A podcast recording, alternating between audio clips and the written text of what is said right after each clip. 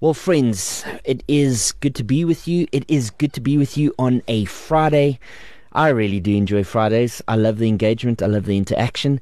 Hey, is this the third week in a row that you've been with us, Peter? Yes, it's the third week in a row. Man, I got to tell you, I've really enjoyed having you in studio.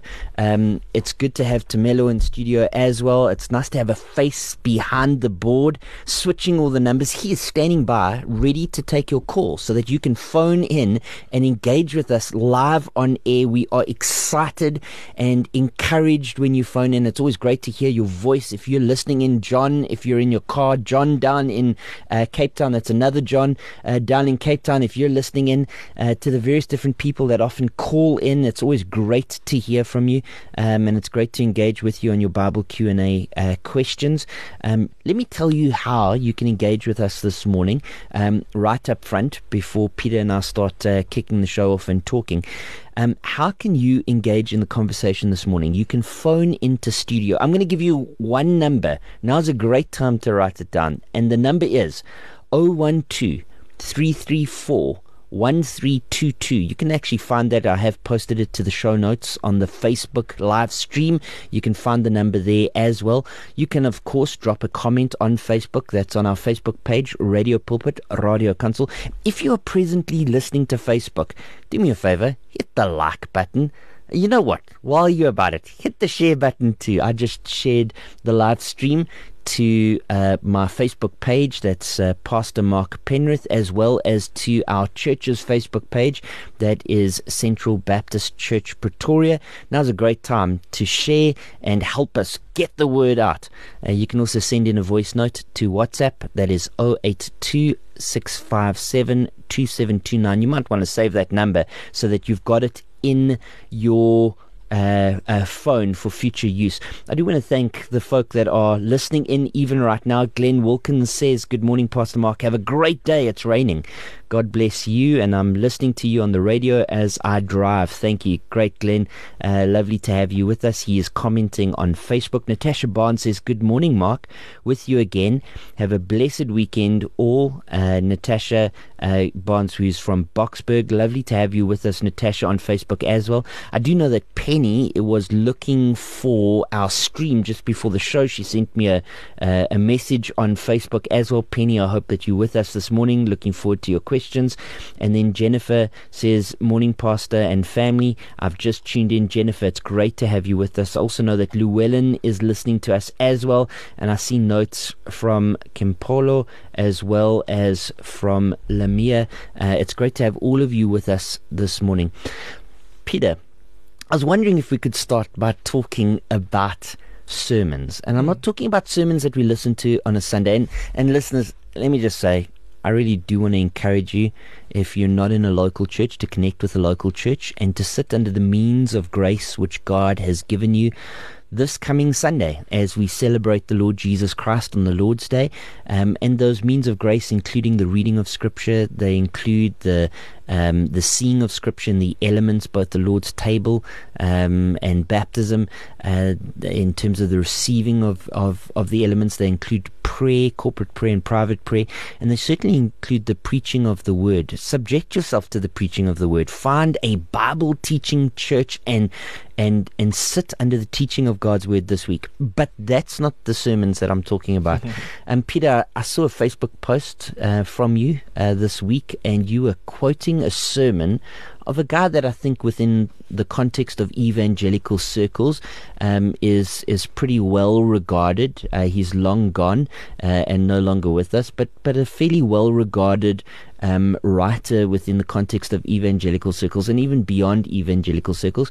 How do you go about, uh, even before we talk maybe about the person or the sermon, but how do you go about selecting the kinds of sermons that you will spend some time studying? And I say studying because I can see the sermon. You've printed it out in hard copy and you have got black pen, you have got red pen. It looks like it looks like something that a grade 12 has been studying for a final exam. it is marked up. It is uh, you've got notes in the margins. Um, clearly, you are studying the sermon. How do you go about choosing sermons? Yeah, that's uh, that's an interesting question. Uh, to be honest, I'm not quite sure myself. I think what happens most of the time is uh, I hear mention of a famous sermon or maybe a, a religious speech Yes. that was given at some stage, and uh, I do my best to to look it up to see if I can find a copy why? of it. Why do you do your best to look it up and find a copy of it? What What's the point? Well, I've, there's there's two motivations for me primarily. The first most motivation is because I love preaching and I'm a preacher myself. Yes. I think there's a lot to learn from a preaching element. What made this sermon have the impact that it had in the history of the church and I the mean, world? obviously, a sermon that comes to mind is Jonathan Edwards' Correct. "Sinners in the Hands of an Angry God." If you haven't, by the way, listener, I, I'd like. I'm going to ask the listeners two questions now. Number one is, when you listen to sermons online, what are the kinds of sermons that you're listening to? Now's your opportunity to drop your favorite preachers, and uh, we will engage with some of that content. Drop your favorite preachers. I'm interested to hear the kinds of online sermons that you listen to. So whether it's Penny who says, "Good morning, Mark. I found you" with big smiley face, or Olivia who says, "Good morning, Pastor Mark." I'm interested to know the kinds of preachers that you are listening to online. Um, and I'm also really interested to hear if you're only listening to contemporary preachers, so that's living preachers that are presently creating content and you're listening to them on YouTube or um, via a website, or if you are listening to past preachers as well. I'd be very interested to hear what the mix is out there. I, I'm going to drop a couple of the guys that I listen to on a regular basis or read on a regular basis. But Peter, before I do, maybe t- tell me who are your kind of go-to guys in terms of church history, in terms of sermons that you've been consuming over the last year or two? Sure. Okay. So I think the person that I've been reading the most is sermons specifically, also some books, but specifically the sermons has been Charles Spurgeon, it's snap. the Prince of Preach- Preachers. I've definitely listened and read more, of, and when I say listened, I mean I'm talking listened to online sermons. So people Mm. have preached Spurgeon's sermons on MP3 format, and I've consumed a couple of those. Um, but I've definitely read more of Spurgeon than anyone else Mm. um, uh, out there at all. And I've I've read like some of the guys that I really review. I've read a lot of their content, but no one comes close to Spurgeon. The same. It's the same for me. Why? Why do you like Spurgeon so much? I mean, I, can tell you why I like him, but why do you like him? I, I think again two reasons. I think I I love Spurgeon's command of the English language. Yes. Uh, the way he is able to say the most simple thing in the most profound way blows my mind. Is the way he implements pictures and Yes. metaphors and images. I got to tell you it's one astonishing. because it's it's seared into my head. It's preaching on the subject of perseverance. Spurgeon said, "It is by perseverance that the snail reached the ark." I mean, that's at one at once funny. It's at twice um, like profound. Uh, it kind of and and it's pictorial. It's it's it's just brilliant. It is. It is by perseverance that the snail reached the ark. I mean, I can just see a little a little snail moving inch by inch towards Noah's ark to make sure that it it uh, it survived the floodwaters. It kind of brings a smile to your face. But Spurgeon was full full of those kinds of word pictures.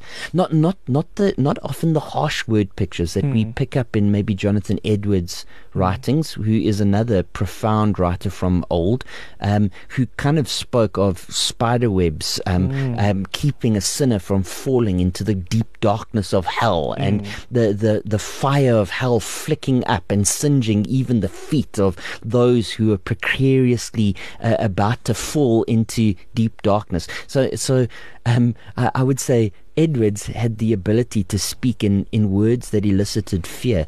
Spurgeon had the ability to speak in words that elicit a smile. definitely, uh, definitely true. And and also I want to mention on on that on on Jonathan Edwards. I mean, like you mentioned, his most famous piece of uh, content that he's famous for is his sermon "Sinners in the Hands of an Angry God." But um, you know, I'd I'd highly recommend anyone to go and read of m- more of Edwards than just that. For example, if if you take all of Edwards' writings, everything that we have of him, which is thousands and thousands and thousands of pages, and you put it in one document and you pressed Control F and you searched for words, yes. you'd see that the word that most often appears in Edwards' writing is the word happy, I think he invented Yes. a verb. Uh, I, I haven't seen it before Edwards, but he, he seemed to have invented the word happified. I love it. Yeah, so so Edwards is known as the I doom and gloom. Yeah. Yeah. But he was a very in his writings. He's very positive and bright, and he elicit, he uses more, a lot more um, analogies from nature in many of his sermons. So Yes. before he became a preacher, he wanted to become a naturalist, a Yes. scientist. So he loves nature.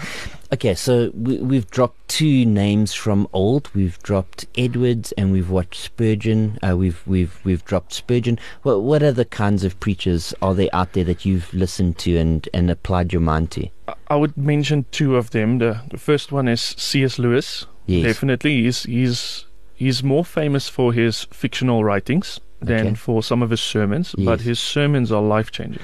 Not not not to me. I, I think his uh, his book Mere Christianity Mm. is is possibly Brilliant. one of the best books one one of the best books I've read and and it doesn't come without its flaws and it doesn't come without its um, qualifications um, because I think particularly chapter 21 which uh, speaks of either eternal state um, I, I, he, he he crossed the line for me that that uh, that I certainly don't hold Mm. on to however the, certainly the first six chapters Mm. I mean I can actually remember crying the first time that I read Mere Christianity the first six chapters were just so philosophical uh, and and answered some of the pressing apologetic questions which I had in terms of why is there sin, in terms of um, uh, uh, yeah, just just a, a view of God. He he he just wrote with such precision and excellence that I really did enjoy.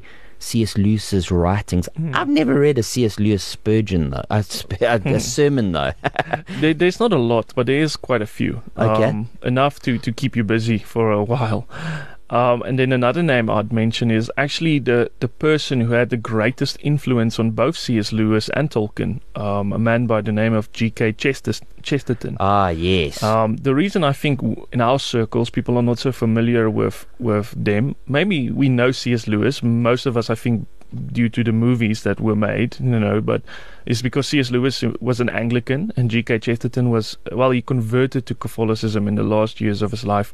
But G.K. Chester- Chesterton, not necessarily or primarily a preacher, yes. although he did have a few, um, Yes. but his writings, for example, uh, the book I think that inspired mere Christianity from C.S. Lewis is G.K. Chesterton's book Orthodoxy, okay. where he, where G.K. Chesterton, in a very witty and a very funny way, in more than 300 pages, not only defends orthodoxy but defends the importance of it and how orthodoxy, in, instead of being this dreary, boring thing, is exciting and joyful and safe and good for people. And so I, I'd highly recommend I put those two names with Edwards and Spurgeon as C.S. Lewis and G.K. Chesterton. Now, Peter, I'm I'm also interested to know in terms of contemporary preachers that you have exposed yourself to. I, I'm going to give a couple of the guys that I've listened to from history as well, just to just to kind of continue the conversation.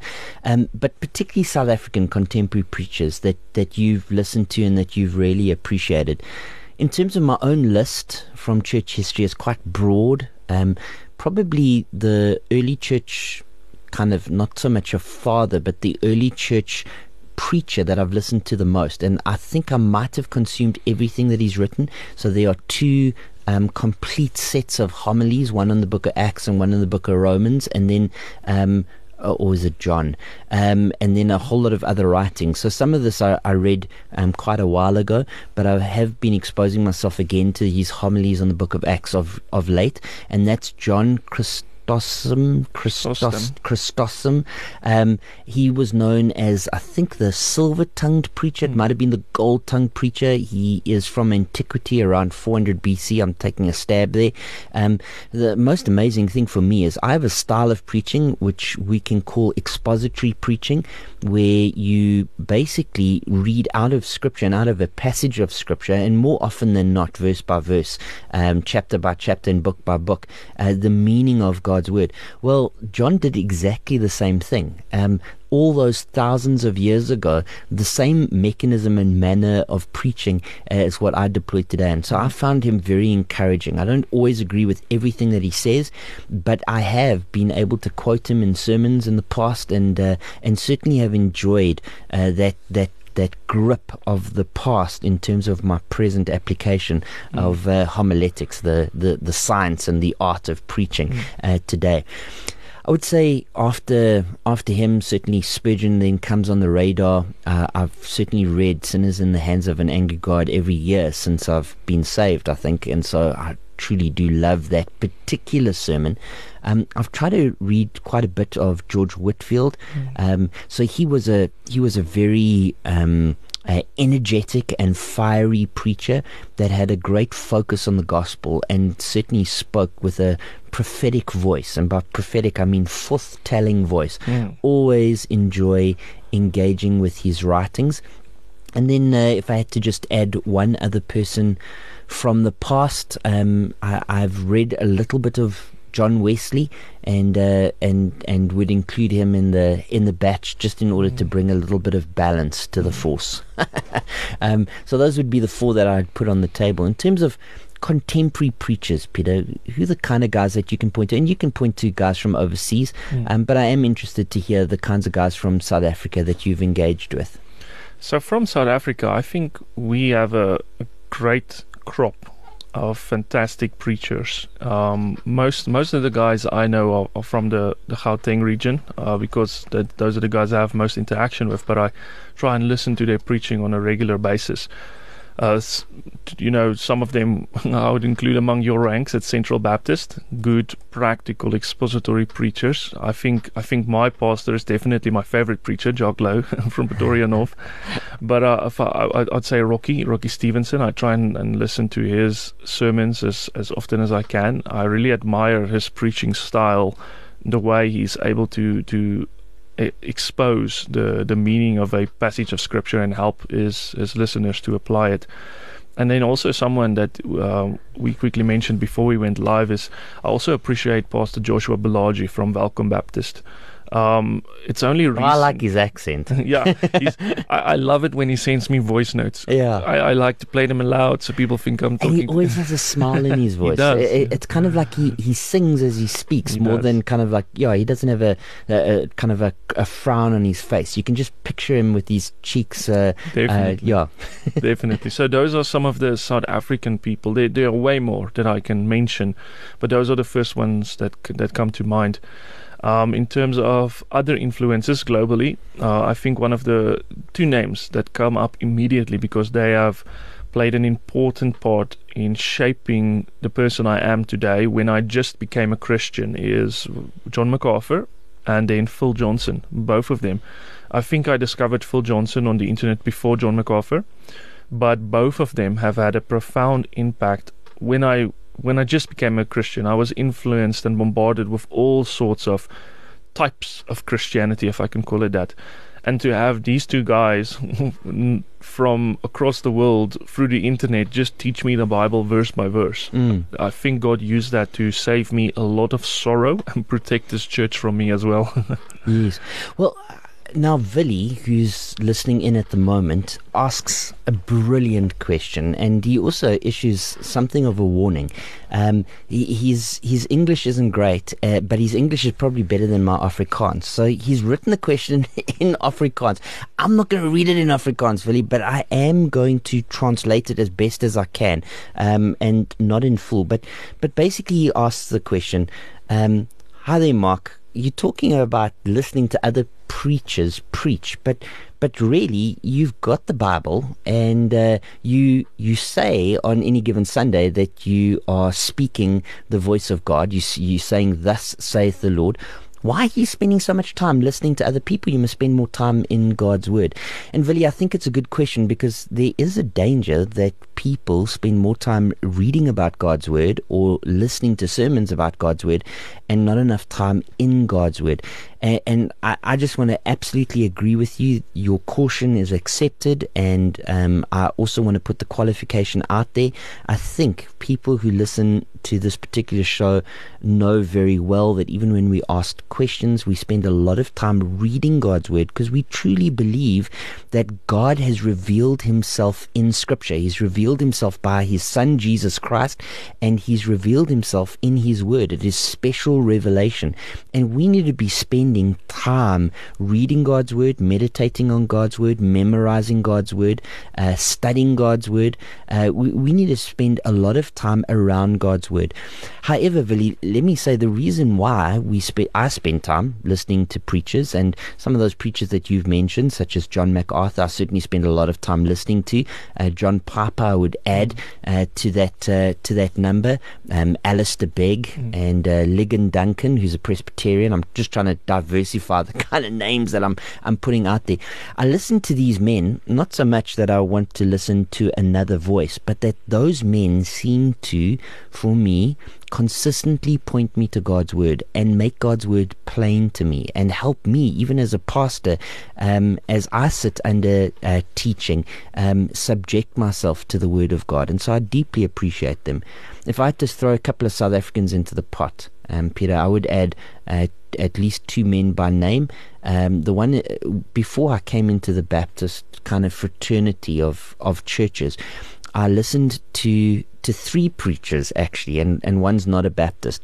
Um, I listened a lot to Martin Holdt. I downloaded his sermons from Constantia Park Baptist Church's website. I don't know if they're still up there, but certainly um, when I was listening to him um, shortly before his death and, and a little bit after his death, I, I would listen to uh, a couple of Martin Holdt sermons a week at least um, as I was commuting to and from work. Uh, second person would be Charles de Kiewit from Central Baptist Church. His sermons are still up on the Central Baptist Church website and are available. Um, and both of those men just confirmed for me um, the process of expository preaching and, and had a certain excellence about them, both in proclaiming, proclamatory, uh, expository preaching, but also in applying in a way that I could understand um, expository preaching into my own life. And then I would add a, a, a, third name into the pot, and it's Martin Morrison from Christchurch in Midrand. So that's a Reformed Evangelical Anglican um, really enjoyed listening to his sermons, particularly series through 1 Timothy. I can remember vividly Martin's sermons through 1 Timothy, um, and I think I might have listened to him through Galatians and another book as well, and enjoyed him because he didn't sound like all the other guys that I was listening to. He really sounded unique. Um, he had a unique voice. Um, he had a unique um, uh, way of approaching the text, but always expository preaching, making the main point of a single passage of scripture the main point of his of his sermon, and then applying it into the lives of his hearers. Uh, and I really enjoyed that about him. Mm. I see that we're getting a lot of um, a lot of engagement on various different social media channels, particularly Facebook and WhatsApp. Really enjoy engaging with you guys. Um, I see Teresa has asked some great questions around preachers and preaching, and so Teresa, we're about to get to your questions shortly. Um, Penny uh, has a whole list of folk, including John MacArthur, Voddie Baucham, um, and others. Um, Natasha has asked a question regarding songs that she'd like to listen to later on in the show. Um, Penny does add that she enjoys a few other Baptist pastors. Penny's on Facebook, Natasha is on WhatsApp. Um, Glenn uh, uh, uh has both a um, person that he listens to, as well as a question, I think, the Mark of the Beast 666 system and the Antichrist. Thanks for that, Glenn. Um, Olivia agrees that it's important in our lives that we live, um, that uh, agrees that happiness is important in our lives. Mm-hmm. And I think that that might be a reference to Jonathan Edwards and him coining the word happyfied, which is my word for the day. Um, we've already um, read your comments. Uh, Penny says, So sorry, but I've got chores to do. We'll listen later on the podcast. And Penny, you do raise an important issue. I need to put up the podcast for the last couple of days, and I will put up the podcast for today as soon as possible, Penny.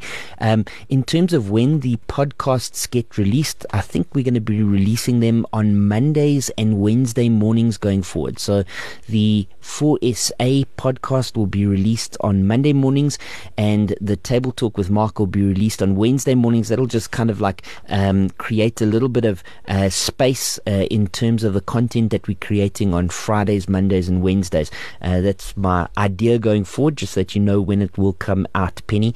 Um, Susan says, Good morning, Mark, and she's on WhatsApp. I had the same question as Willie.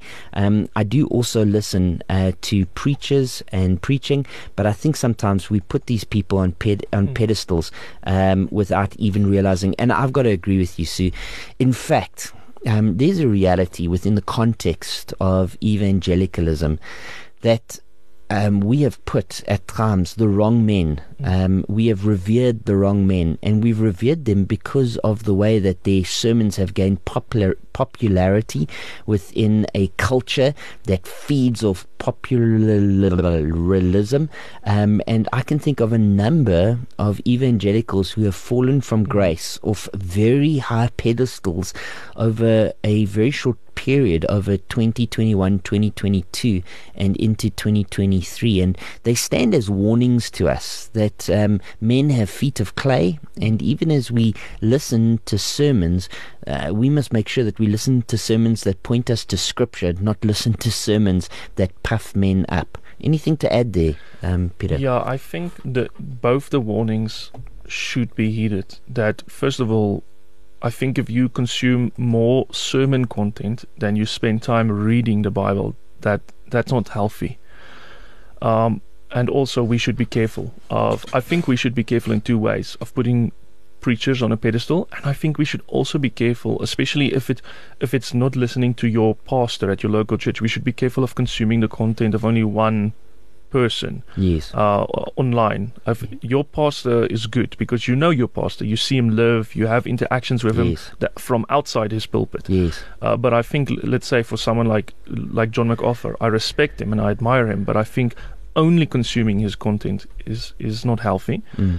At the same time, I also want to say that uh, it's, it's sort of a paraphrase of what Spurgeon said in terms of, of reading commentaries. He says, if we take so much, if, if we value it as important, what the Holy Spirit reveals to us about God's Word, why should we then ignore what the Holy Spirit has revealed to other men about His Word? Mm. And so, just as a sort of a short defense on why it is good to read and listen to other people mm. about mm. God's Word, is because just as the Holy Spirit teaches us from His Word, He also teaches others. And we should be careful of not being arrogant and yes. saying, well, only what is revealed to me is important. Yeah. Uh, uh, what you're saying is so helpful, Peter, so helpful. And, and I do like the way that the conversation has gone this morning. And I, I want to encourage listeners um, to engage with the show. I think Philly's comments, along with Sue, have, have certainly changed the stream of the conversation in helpful ways and help us to put up necessary cautions, even when we speak of some of the beneficial men that we have either read or listened to of late. Um, you know, as as we as we talking about this uh, this issue of, of preachers and, and sermons, one of the dangers, particularly for, for preachers, is reading commentaries and listening to sermons and not doing the heavy lifting mm. of exposing God's word to your own heart before you stand in the pulpit and say, "Thus saith the Lord."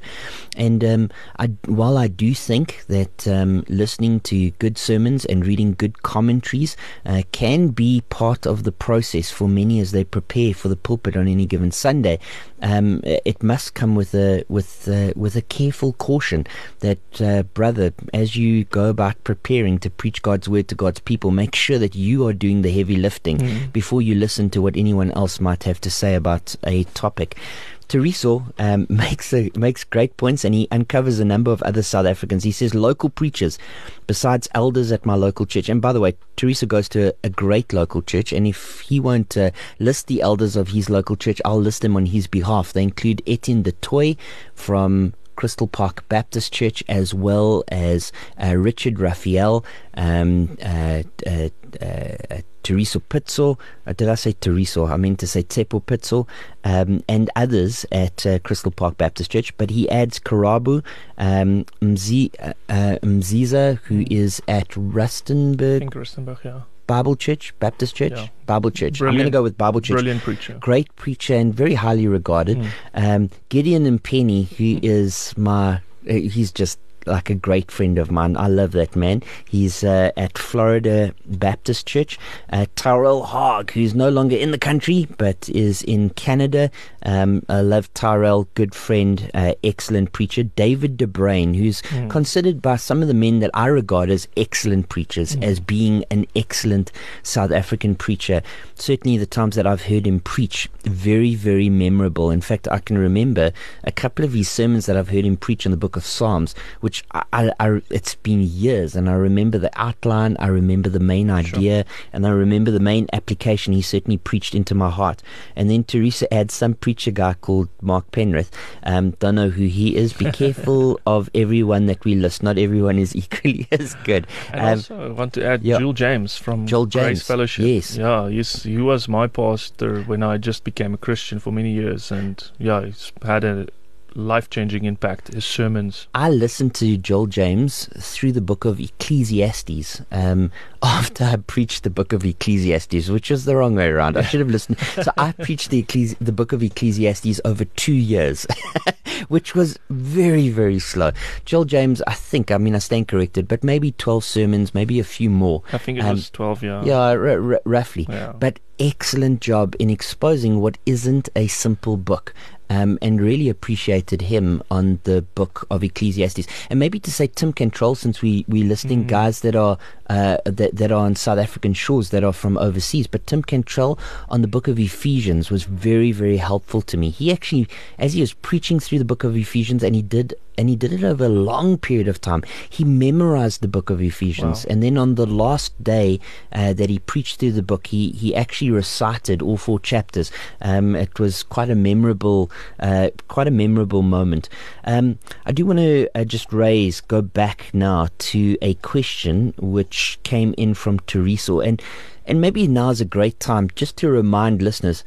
Oh, guys, I can't believe it an hour has gone past. Wow. We are at the top of the hour. It's 10 o'clock. Now would be a great time to go to a music break as we go and get ourselves a little bit of water and refresh ourselves and come back in just a moment for Glenn Williams as well as others uh, who have made comments and have questions. Um, we are, in the meantime, going to be listening to Praise Peterson singing Emmanuel. We're looking forward to being with you for the second hour of the show wherever you are listening in from, whether it is 657 AM Radio Pulpit, 729 AM Radio Cape Pulpit, whether you are presently on Facebook, that's Radio Pulpit Radio Kansel, or if you're on DSTV channel 882, OpenView channel 607, or if you're currently live streaming on www.radiopulpit.co.za, however you are tuning in, I do want to say welcome. It's good to be spending Friday morning together with you. Um, this is a Bible question and answers time, and I've been very encouraged this morning by how many people have been engaging with us. Thank you. I do see you, Llewellyn and Janice and Jennifer. I will be engaging with you um, shortly and momentarily, as well as Glenn, um, uh, Glenn and others. Uh, thank you so much for interacting this morning on the show. How might you join the conversation? You might ask. Well, now's the time to get a pen and paper ready. I'm about to read out our studio number as well as the various other mechanisms that you can use for interacting with us this morning. You can phone into the studio. The telephone number is 012 334 1322. You can drop a comment on Facebook. Uh, we're currently live streaming to Facebook. I've shared, and I would encourage you to like and share as well. I have shared to Pastor Mark Penrith as well as Central Baptist Church Pretoria. Um, the the the Facebook feed. If you drop a comment there, I'll see it right in studio as I'm talking. You can send in a voice note or a message via WhatsApp on 082 657 2729. That works for Telegram as well. And if you're a twit, you can tweet on at 657am. However you engage with us uh, right now, I just want to say thank you. Uh, thank you. It's always great to hear your questions and engage with you live on air number of questions have come in, number of comments have come in. Uh, let's see if we can get to as many of them as possible. Firstly, scripture and questions from Teresa. The elders who rule well are to be considered worthy of double honor, especially those who work hard at preaching and teaching. And that's a quotation which comes from 1 Timothy chapter 5 verse 17.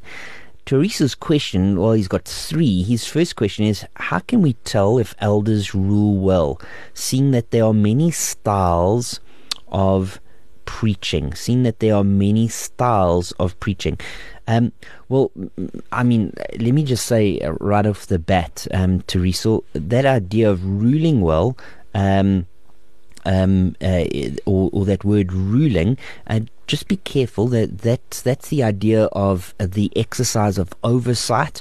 That's the idea of the management um, and engagement, the, the, the ruling of decision making within the context of the church. And you do want to draw a distinction between that and working hard at preaching and teaching, which is the second half of that um, that verse. It says those who rule well are to be considered worthy of double honor, especially those who work hard at preaching and teaching. And so you got you got three mechanisms that are involved there, or three three functional um, uh, uh, three functions which are being attributed to the elders here. The first is ruling, the second is preaching, and the third is teaching. And just to kind of make the point that all three of those are, are separate functions. They they separate things that, that elders are to do. Those elders who rule well are to be considered worthy of double honor, especially those who work hard at preaching and teaching. And so now we come to the preaching and the teaching aspect, and we come to your question, seeing that there are many different styles of preaching. Maybe just to say right up front, Teresa, you're right. There are different styles of preaching, and I, I, I for one, don't think that we judge the quality of a sermon based on the style of preaching which has been used. However, you might note that for the whole first hour of the show, we were talking about preachers and the stripe of preachers that we were quoting without with only one exception, and it's very interesting. But with only one exception are are expository preachers. They're taking a passage of scripture or even a verse of scripture and they are expounding it from its context, making the meaning plain to their hearers, uh, and then explaining how that meaning applies uh, in life. I don't think it's fair, though, to say that Spurgeon was an expository mm. preacher in the best, in the, the sense of the word that we use expository preaching in our day and age. Expository preaching be, being taking the main point of a single passage and making that the main point of your sermon and then applying it into the to the lives of your preachers. That doesn't mean that Spurgeon wasn't biblical. So Spurgeon was a biblical preacher, but he couldn't. I don't think it's fair to say that he is expository um, in the sense of expository um, as we use it for a preacher such as a MacArthur or a Piper or an Alistair Begg. I saw somebody else mention that earlier, or any of the preachers that we've spoken about from South Africa. And therein lies the rub of your question. I don't think that the quality of preaching is related to the style of sermon that's been engaged. I, I think that it's possible to preach a topical sermon which is thoroughly biblical for myself, I've uh, in 13, 14 years of preaching, I've never preached a topical sermon. But that doesn't mean that it's not possible. Just because I can't do it or I haven't done it, doesn't mean that it's not possible to preach a biblical topical sermon. Certainly, there are men out there that are spending incredible amounts of time in order to prepare topical sermons that are thoroughly biblical. I can give you, I can give you uh, two examples. The, the, first example is a preacher uh, who I followed, uh, Jerry Bridges. Uh, when he preaches on sanctification, uh, he has a book, The Transforming Power of the Gospel, and a sermon set um, on that topic, which are excellent sermons, um, and yet they are topical rather than expository in nature. And then the second topical preacher that I've, I've been exposed to, and it's related to a question that's coming up a little bit later, is Randy Alcorn. He speaks on two topics in particular that I've heard him preach on. The first is the topic of giving, and the second is the topic of heaven. And particularly on the topic of heaven, um, Randy exposes topically heaven and brings it to Jesus Christ uh, in ways that have that have re- I've been really impressed by. However, it's not a style uh, which lends itself to um, any level of consistency in the pulpit because it takes so much effort to prepare so many scriptures in their proper context in order to bring it to the pulpit that it, it would be very few people that can do it on a weekly basis well and biblically What am I trying to say? Um, the kinds of men that are worthy of double honor in preaching and teaching are the kinds of men that are thoroughly biblical in the pulpit. And that mm. might mean that they are preaching narrative sermons, topical sermons, or expository sermons. But whatever type, whatever style of sermon they are preaching, it is a biblical sermon. They're not preaching philosophy, they are not preaching psychology, they are not preaching popular culture. It is not story time with Pastor Bob. Uh, uh, pastor Bob isn't a real pastor, I just made that up, okay? Um, but, but, but the, the bottom line is whatever mechanism that they are using to convey God's word is thoroughly immersed in God's word, making God's word clear and plain to their hearers and then applying it into their hearts. It just so happens that I think that the best way to do that consistently is expository preaching, which is why the kinds of preachers that I encourage people to go out and listen to are always expository preachers. That would be your MacArthurs, your Pipers, your Sprouls. Um, although Sproul even um, preached very often mm. systematically as opposed to um, uh, to expository. And so uh, I, I think that it's an important distinction to make.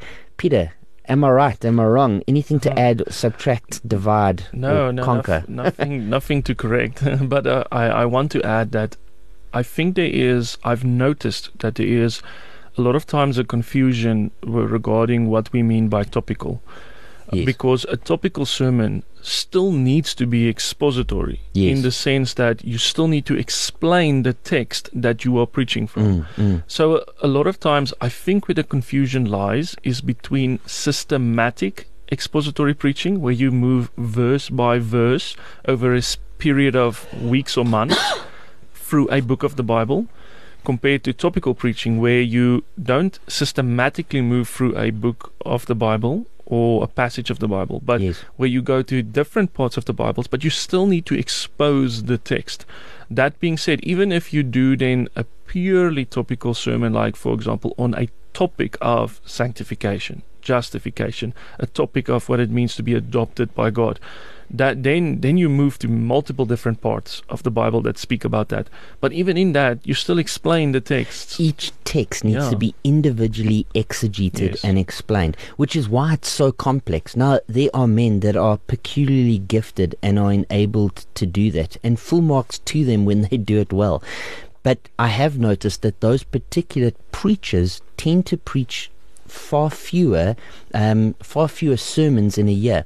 Uh, an example, I, I, mean, I can give you a number of examples of men that I appreciate that I think do this well. Paul Tripp hmm. would be another example. So Paul Tripp, uh, I've heard sermons on child rearing and sermons on marriage. Um, uh, and sermons on anguish, where he preaches a topic but he preaches now from multiple texts in Scripture, but he has gone and done careful exegesis of each text.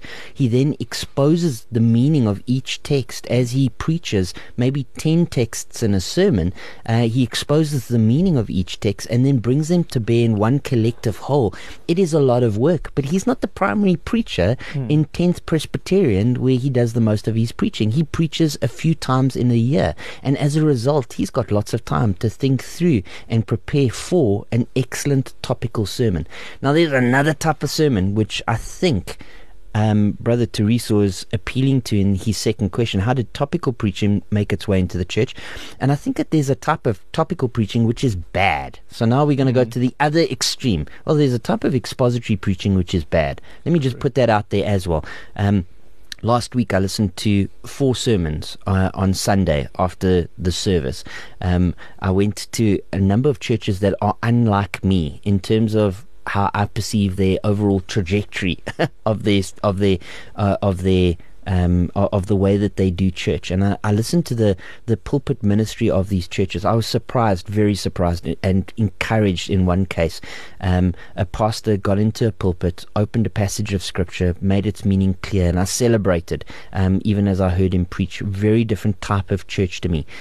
In the other two cases, um, I got what I was expecting, and that was topical talks on a particular subject. I don't know, three. Uh, let's, uh, I can't. I don't want to give the, the actual sermon uh, uh, out live on live on air. I, I might be slating someone uh, publicly that uh, I need to give a little bit more thought to. But let's say it was the one was three keys to happy living, and the other one was living your best life now, whatever they might be.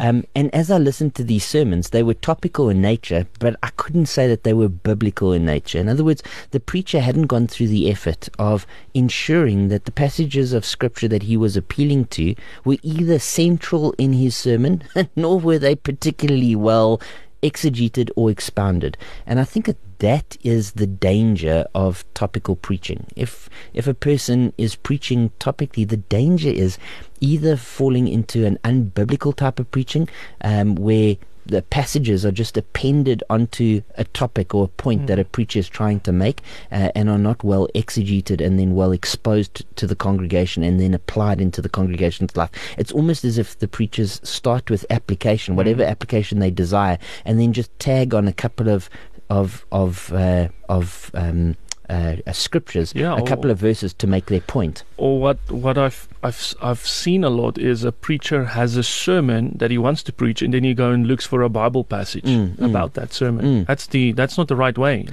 and then and then the fourth sermon that I listened to was an expository sermon, and it was it was a bad expository sermon. It was a dry and dusty lecture.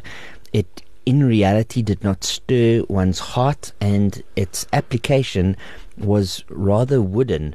Um, it it didn't. I don't feel as if the preacher was preaching to the people that were in front of him in a loving, fatherly way. Mm. I felt like maybe he was preaching to a camera or mm. or something to that effect. It was it was very disappointing to listen to, and so when it comes to topical preaching, there are dangers and caveats. When it comes to expository preaching, there are dangers and caveats that we should know about.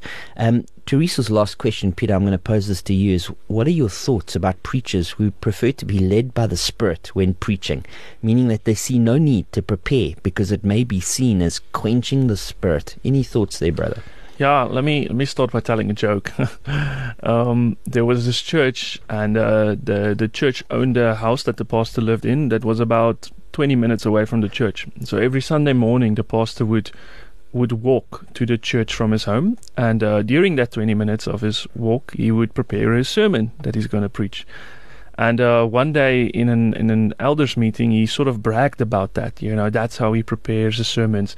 Uh, a month later, the church sold that house and bought him a house eight hours away, so that he could at least spend eight hours on his uh, sermon as he walked to church. uh, a lot of times, that that language, my experience, and my experience, I think, has been quite extensive, ranging from urban to rural communities, where people say, where pastors use that sort of language. Normally, it is because they are lazy mm. and they're trying to spiritualize their laziness. They're making trying to make they cover their laziness and piety. Yes. That they don't study, they're just led by the Spirit. That's oftentimes the situation that, that I've seen, especially if they are being paid by the church, not having to do a, a, a, a second occupation to yeah get an income. Now, yes, it does happen where you show up at a place and there's an opportunity to preach and you haven't prepared anything, so you just like open up your you just open up your Bible and you then preach, you know. Yes. But that's not because you were lazy or because um, you know you didn't want to prepare. Yeah. And so I, have often, just to summarize, often I've realized that that statement is is accompanied with laziness from a preacher. So I, I mean, absolutely confirm. I, I don't think that we can put a number of hours that it should take a preacher to prepare a sermon because different men are di- are gifted in different ways, and the preaching process is different for different people. So I have a very high regard for an African preacher named Conrad Mbewe. Um, I've spent time with Conrad. I, I, stayed in his home for two weeks. Um, I've observed the man. The man reads a lot of scripture, and then when it comes to preparing for preaching, he spends two hours preparing, and then he goes for a one-hour walk, and he's done. Um, the reality is, I find that fairly peculiar. My own preparation process to get into the pulpit involves about 20 hours of blood, sweat, and tears, um, often late into the night and very early into the morning. And um, even at the end of that 20 hours, I very often uh, desire to go back. And if I ever preach this uh, a sermon for a second time, I spend roughly the same amount of time um, clarifying and sharpening uh, my thoughts and my ideas. Um, so maybe that's two extremes, um, two extremes. Um, but I do find that most of the most of the preachers that I value, most of the preachers that I revere, are spending roughly 16 hours of preparation um, in terms of readying themselves for the pulpit. Um, and yet, as I say, there's no hard and fast rule in terms of that. Um, but the idea of a lazy pastor, the idea of a man who relies purely on the Spirit, um, it, it, it, it, it frustrates me. Um, it angers me because of the weight of the task. We mm. are talking about the souls of men. Mm. We're talking about eternity in the balance and the thought that you wouldn't prepare your heart and your mind to move into the pulpit and deliver God's word and be able to, with conviction, say, Thus saith the Lord, um, it it angers me, uh, it frustrates me, it disappoints me, um, and it shames me that the mm-hmm. church mm. could be in such a poor condition um, that that would even be tolerated by those who call themselves Christians. Definitely, the the ministry has for a long time now been a hiding place for lazy men, and this is contrary to what Paul instructs to young Timothy in Second yes. Timothy 2 verse 15 where he says do yourself do you do your best to present yourself to God as one approved a worker who has no need to be ashamed rightly handling the word of truth mm. you know and then Paul also tells Timothy to to cut it straight he, he needs to work hard at handling God's word in a correct way mm. meaning that if we don't work hard or if we're not vigilant, we can handle God's word in an incorrect way. Yes. And that's something that's that's the purpose of sermon preparation.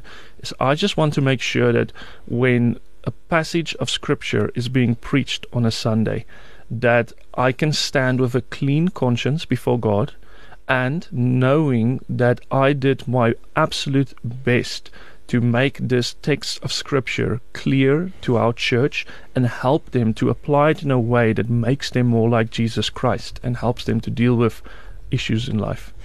Uh, just absolutely very well said, Peter. And um, even as I dwell on that and I, I, think of myself, if I had more time, I would actually spend it in preparation. I don't have more time. You know, if I preach every week and I'm putting in 20 hours of uh, in of preparation, that does wipe out um, pretty much my entire Saturday because my preparation process is much uh, closer to game day than most people. I'm a I'm a procrastinator by nature, um, and I'm not saying that that's a virtue, but it has become my um, my modus operandi. And maybe to say that that's also by virtue of my circumstances. When I came into the ministry, I was working full time mm. um, for an IT company, and so I had certain responsibilities from 8 until 5. And I had a two hour commute to get from Benoni through to Bryanston, uh, and that was five days a week, which pretty much meant, not pretty much meant, it meant that I had zero time for preparation during the week. My evenings were filled with either visitation or, or Bible studies, mm. um, which only left Saturday, and so I got into the habit of waking up at seven o'clock on a Saturday, spending the whole day in bed um, with my laptop open and books all around me, um, and preparing until about ten o'clock at night. I pray from about ten until about twelve, and I set my alarm for four o'clock every single Sunday morning. Now, as I'm getting older, that is getting harder to do. And by the way, that's how I put in my twenty hours as I'm getting older, that's getting increasingly harder to do. And as I'm getting opportunities to maybe preach twice on a Sunday, that becomes mm. impossible. And so even this week, um, and I've got a couple of friends who are holding me accountable and trying to pull back my preparation time in chunks to during the week. And so this week I spent four hours yesterday um, preparing for my sermon for Sunday, and I will spend four hours this afternoon preparing for my sermon for Sunday, which will which will mean, as in, in God's will, and I certainly hope so, that I will get to bed at a reasonable hour on Saturday night, and I'll wake up at a reasonable hour on Sunday morning. Um, all that to say, though, um, that that you do want to go to a church where a pastor gives necessary preparation to the proclamation of God's word.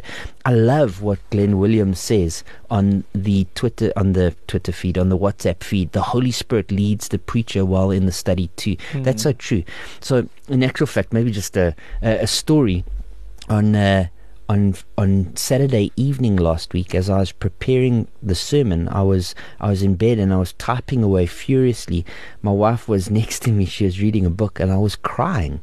Um, I was crying because I was so torn by the passage of scripture that I was reading, so torn by by even the words that I was that I was typing, and so and so I guess in many ways visualizing the people that I'd be preaching to. My my heart was was rent um, as I was in the preparation process, and and surely the Holy Spirit ministers to us mm. even as we go through the process of preaching.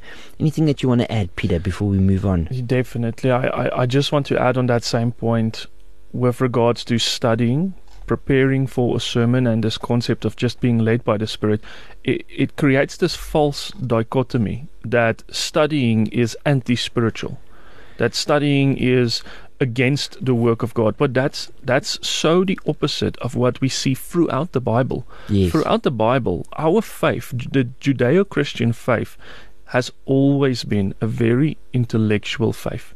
I mean, passages that come to mind is Deuteronomy chapter 6, right? Teach your kids everywhere as you go, as you're in the house. Teach them, teach them to know the commandments of God. You shall love the Lord your God with all your heart, soul, mind, and strength. And oftentimes that mind element, especially I think in the modern church, has been almost seen as the enemy of true spirituality. But that's not at all the case. Um, theology is simply religion um, worked with your brain. uh, that that is what theology is. It's it's thinking about God. It's meditating on God, and that's what we do when we when we prepare a passage of scripture for a sermon. Is we want to teach people in the deepness of this passage. What does it teach us about God, and what does it teach us about ourselves?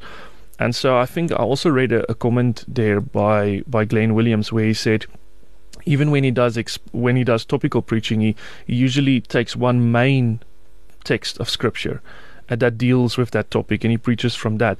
And so, even in that, you know, if we, if we combine the two topics now, you know, it I think that's such a good way to do it in general. Um, I find it easier to develop a topical sermon than yes. an expository sermon. Yes. Uh, but even in that, when there's a topic to be preached on, I, I always try and first look if there is there one paragraph within mm, Scripture mm. that deals with this topic, and if there is, preach that paragraph. Mm. I, I recently, uh, Llewellyn makes the point that uh, the New Testament uh, is the best reading that you could ever get and the best contemporary reading you could ever make, and I accept that completely. And that the Holy Spirit's interpretation of the New Testament, uh, I, I absolutely agree with you, Llewellyn. Um, and uh, I recently read what I, am fairly convinced was an expository sermon written down, and that's the book of Jude. In fact, it reads like an expository sermon. It has a three point outline, it has application at the end, it has a wonderful benediction. It just, it, it, everything about the short letter of the book of Jude feels like an expository sermon. Uh, recently read that and just absolutely applied to my heart. Love reading God's word.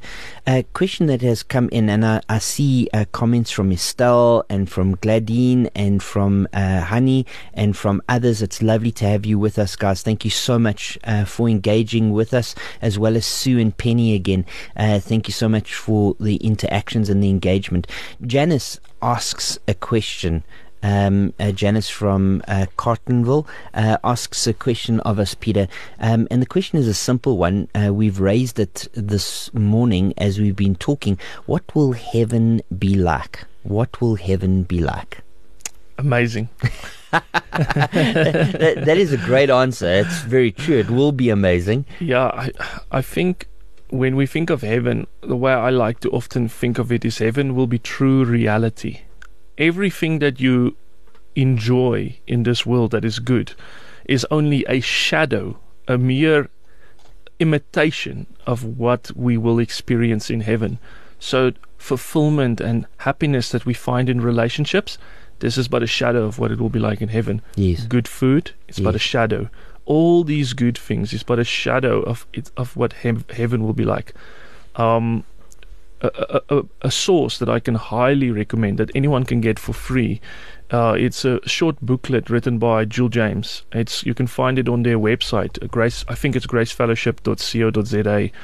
Um, what will heaven be like? Um, I think it's about 15 to 20 pages, and I that was one of the best booklets I have ever read that dealt with the topic in a biblical way. There's a lot of dare I say nonsense that you can get out there saying people who've been to heaven and you know describe all their things and what they what they think they saw. And but Joel James just goes through the Bible. And everywhere the Bible mentions something about heaven he systematized it into 10 points and then that booklet it makes you long for heaven So I've recently actually read a Joel James booklet. Uh, we mentioned him under expository preaching. I recently read a Joel James booklet on dating uh, with my older daughters. I've got a 19 year old and a 17 year old, and we just wanted to reflect and remind them um, our kind of uh, biblical worldview when it comes to dating and those kinds of things. Um, I do find him as a really, really good writer. I, enjoy his content. In terms of heaven, there's two primary passages that I'd like to point us to. The one is Revelation chapter 4, the other one is Revelation chapter 21. Before I get there, though, I'm reminded of two book resources that I've enjoyed on the topic. The first is Randy Alcorn's book. Uh, Heaven, uh, which I enjoyed, particularly the abridged version. Uh, that was the one that I, I read in a very short space of time, and I can remember weeping as I read through it, just with joy and expectation of eternity. The other, my wife read, and she read it to me. So from time to time, uh, we've consumed books in this way. Either I've read, I read to my son. I, I recently read him a biography on Sia Khaleesi. Um, my wife has uh, the last book that she read to me was uh, a book by Spurgeon, uh, No Tears in Heaven, and Mm. it was a fantastic book that really laid out exactly the topic that we're talking about. Now that we've spoken about a, a number of books on the topic, let me let me read. Oh, and uh, Jean just says, "How do you spell Joel James?" You can spell it J O E L and then James J A M E S, and the church that he's at is Grace Fellowship Pretoria. in Pretoria. Grace Fellowship in Pretoria. You can find his content there. Let me read two descriptions from the Apostle John um, about heaven. The first one comes from Revelation chapter 4, and it's really a view of the throne in heaven. And he says in verse 1 After this I looked, and behold, a door standing open in heaven. And the first voice, which I heard speaking to me like a trumpet, said, Come up here, and I will show you what must take place after this. At once I was in the Spirit, and behold, a throne stood in heaven, with one seated on the throne. And he who sat there had the appearance of jasper and carnelian, and around the throne was a rainbow that had the appearance of an emerald. And around the throne were twenty four thrones, and seated on the thrones were twenty four elders clothed in white garments, with golden crowns on their heads.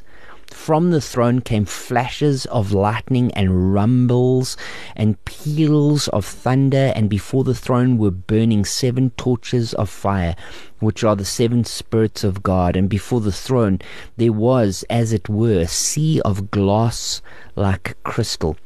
Now we can carry on reading um, the descriptive um, uh, passages uh, around what's happening around this throne.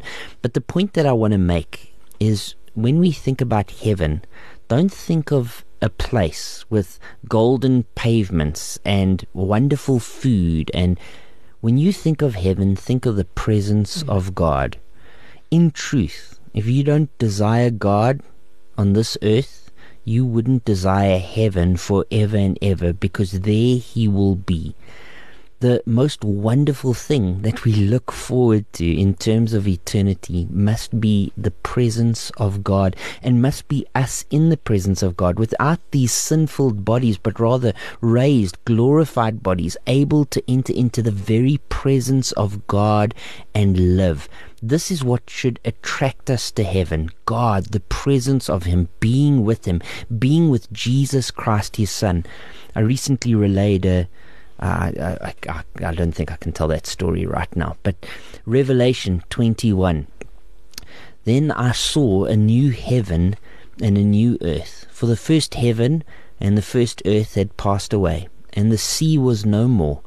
And I saw the holy city, the new Jerusalem, coming down out of heaven from God, prepared as a bride adorned for her husband.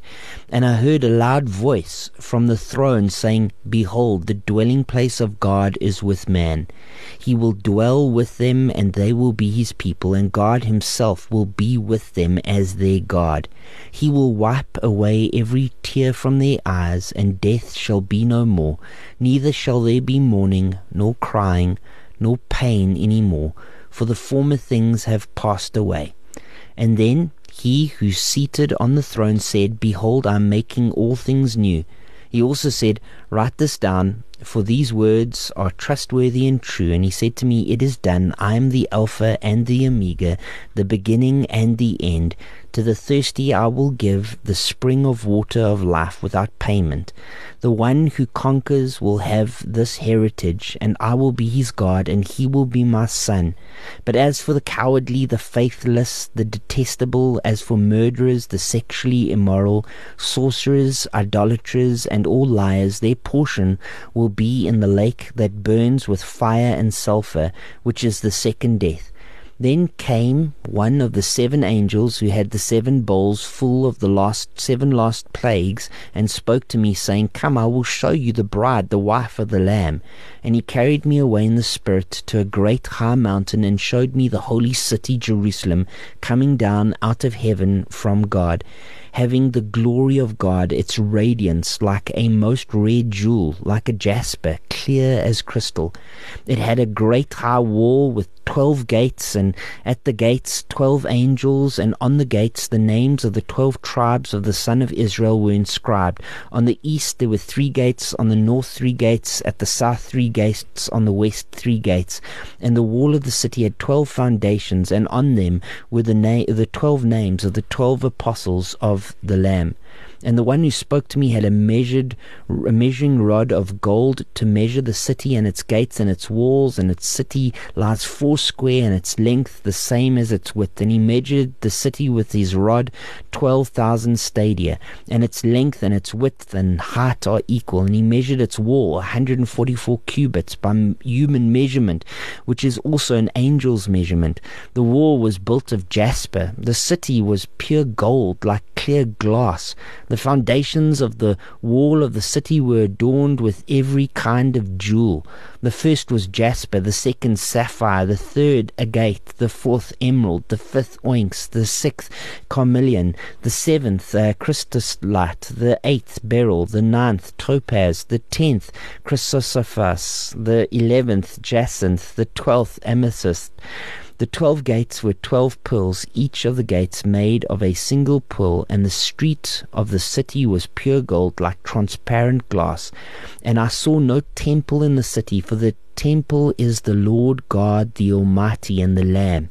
And the city has no need of sun or moon to shine on it, for the glory of God gives it light, and its lamp is the Lamb.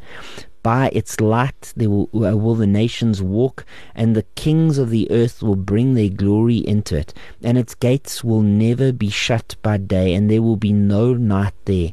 They will, uh, they will bring into the glory and the honor of the nations, but nothing unclean will ever enter it, nor anyone who does what is detestable or false, but only those who are written in the Lamb's book of life.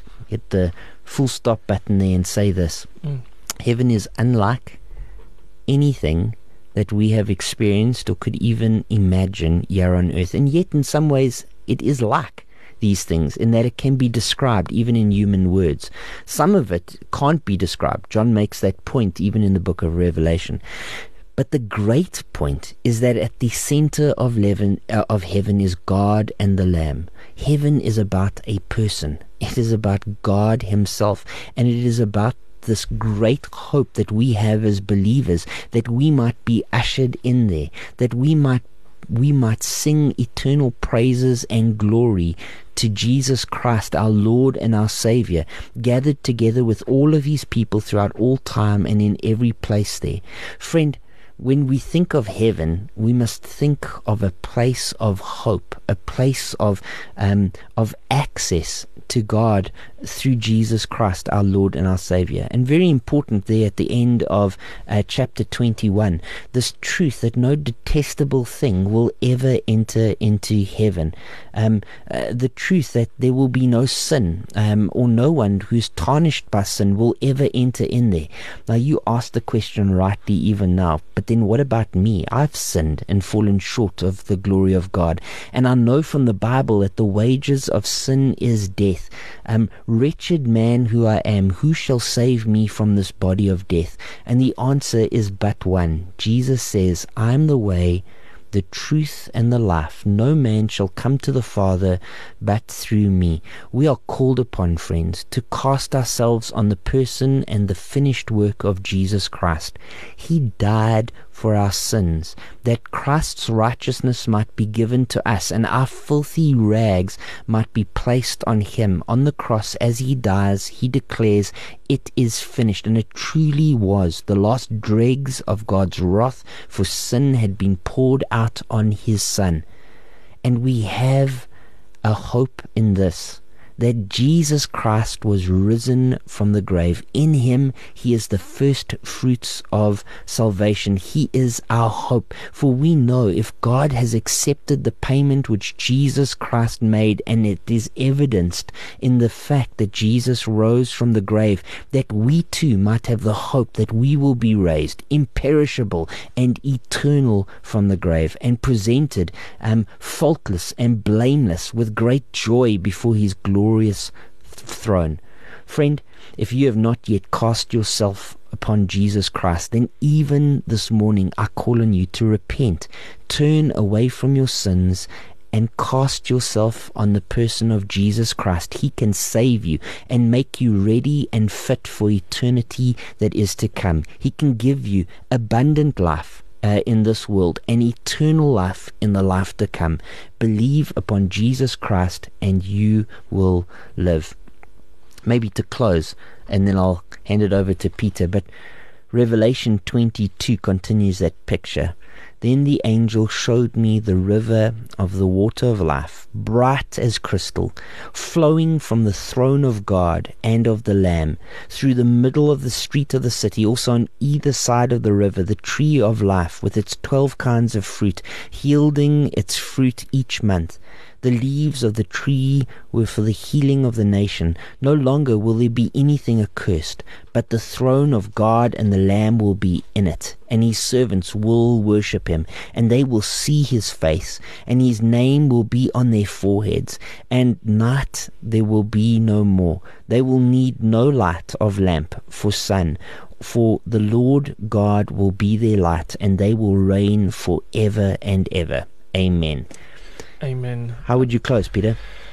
I want to stay in Revelation in chapter 21 that you read now, and chapter 21 on this theme of just sharing the amazing, glorious gospel of Jesus Christ. Chapter 21 of Revelation has one of the most amazing gospel presentations for me. If we read verse 8, starting in Revelation 21, verse 8, we see the type of people that will be thrown into the lake of fire. It's written that those who are cowardly, the faithless, the detestable, murderers, sex- sexually immoral, sorcerers, idolaters, and liars, all their portion will be in the lake of fire and sulfur, which that burns with fire and sulfur, which is the second death. And then you sort of expect, okay, now if I want to avoid the lake of fire, if I want to to be with Christ and God in heaven, uh, uh, should I be doing the opposite of those things? But but this is not what the text says. If if we go back just a, you know, the second half of verse 6, two verses back, Revelation 21, verse 6. To the thirsty I will give from the spring of water of life without payment. Mm. If you want to be with Christ, if you want to join Him in eternal heaven, be thirsty. Yes. That's that's the requirement. Yes. If you are tired of yourself, if you are tired of your own misgivings, if you are tired of doing what you can to earn heaven, which you will be tired because it's an unattainable task, Jesus says to the thirsty, I will give water of life freely. And there is nothing more comforting to me than that. All we need to do is we need to look to Jesus. And how Charles Spurgeon said it is you don't need an education to look to Jesus. You Yes. don't need a high IQ to look to Jesus. A child can look to Jesus. If And- we go to Jesus, He will always, He stands ready and willing, eager to grab anyone who comes to Him in faith. And so look to Jesus. That's the call. That's the cry, even this morning.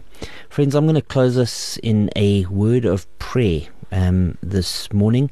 I'm going to pray a number of people have, even as we've been speaking live on air, um, asked for various different prayer needs, and my heart is really um, is really drawn. I'm go- not going to mention any of them live on air, um, but my heart is really drawn to pray for those who are in desperate need, and even for you. If you are hungry and thirsty for Jesus this morning, I'm going to pray that God would reveal Him to you, and then once we've prayed, um, we will sign out. So this morning I do. I, I pray to God who is eternal, immortal. I pray to God who is the creator of the heavens and the earth. God who is seated on his throne, surrounded in brilliance and splendor and majesty and awe. I pray to the one God, the creator of the heavens and the earth, who is worthy of our praise and of our worship. And to that God, I confess that we are sinners, that we have fallen short of His glory in what we have said, in what we have done, in the things that we have thought, and even in what we have left undone. We have a great need for a Savior. And yet, Lord God, I do say thank you for the person of Jesus Christ, because indeed He is a great Savior.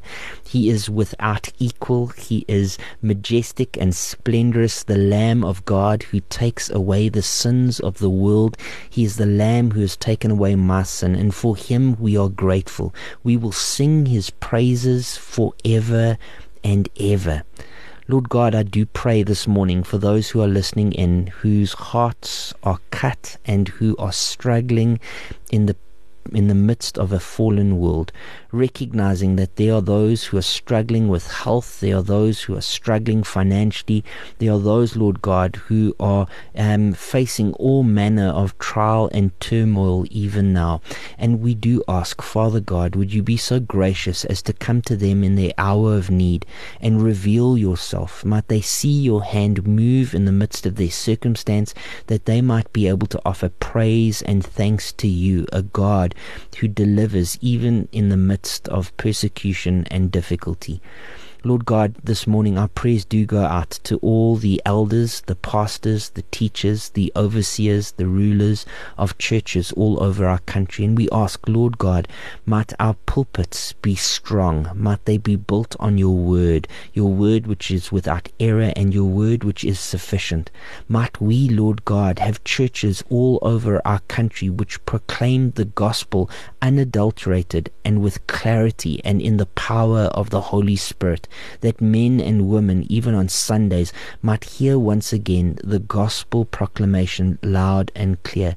And might our teaching be Bible saturated and Bible focused, that you would be glorified in churches all across South Africa, even this coming Lord's Day.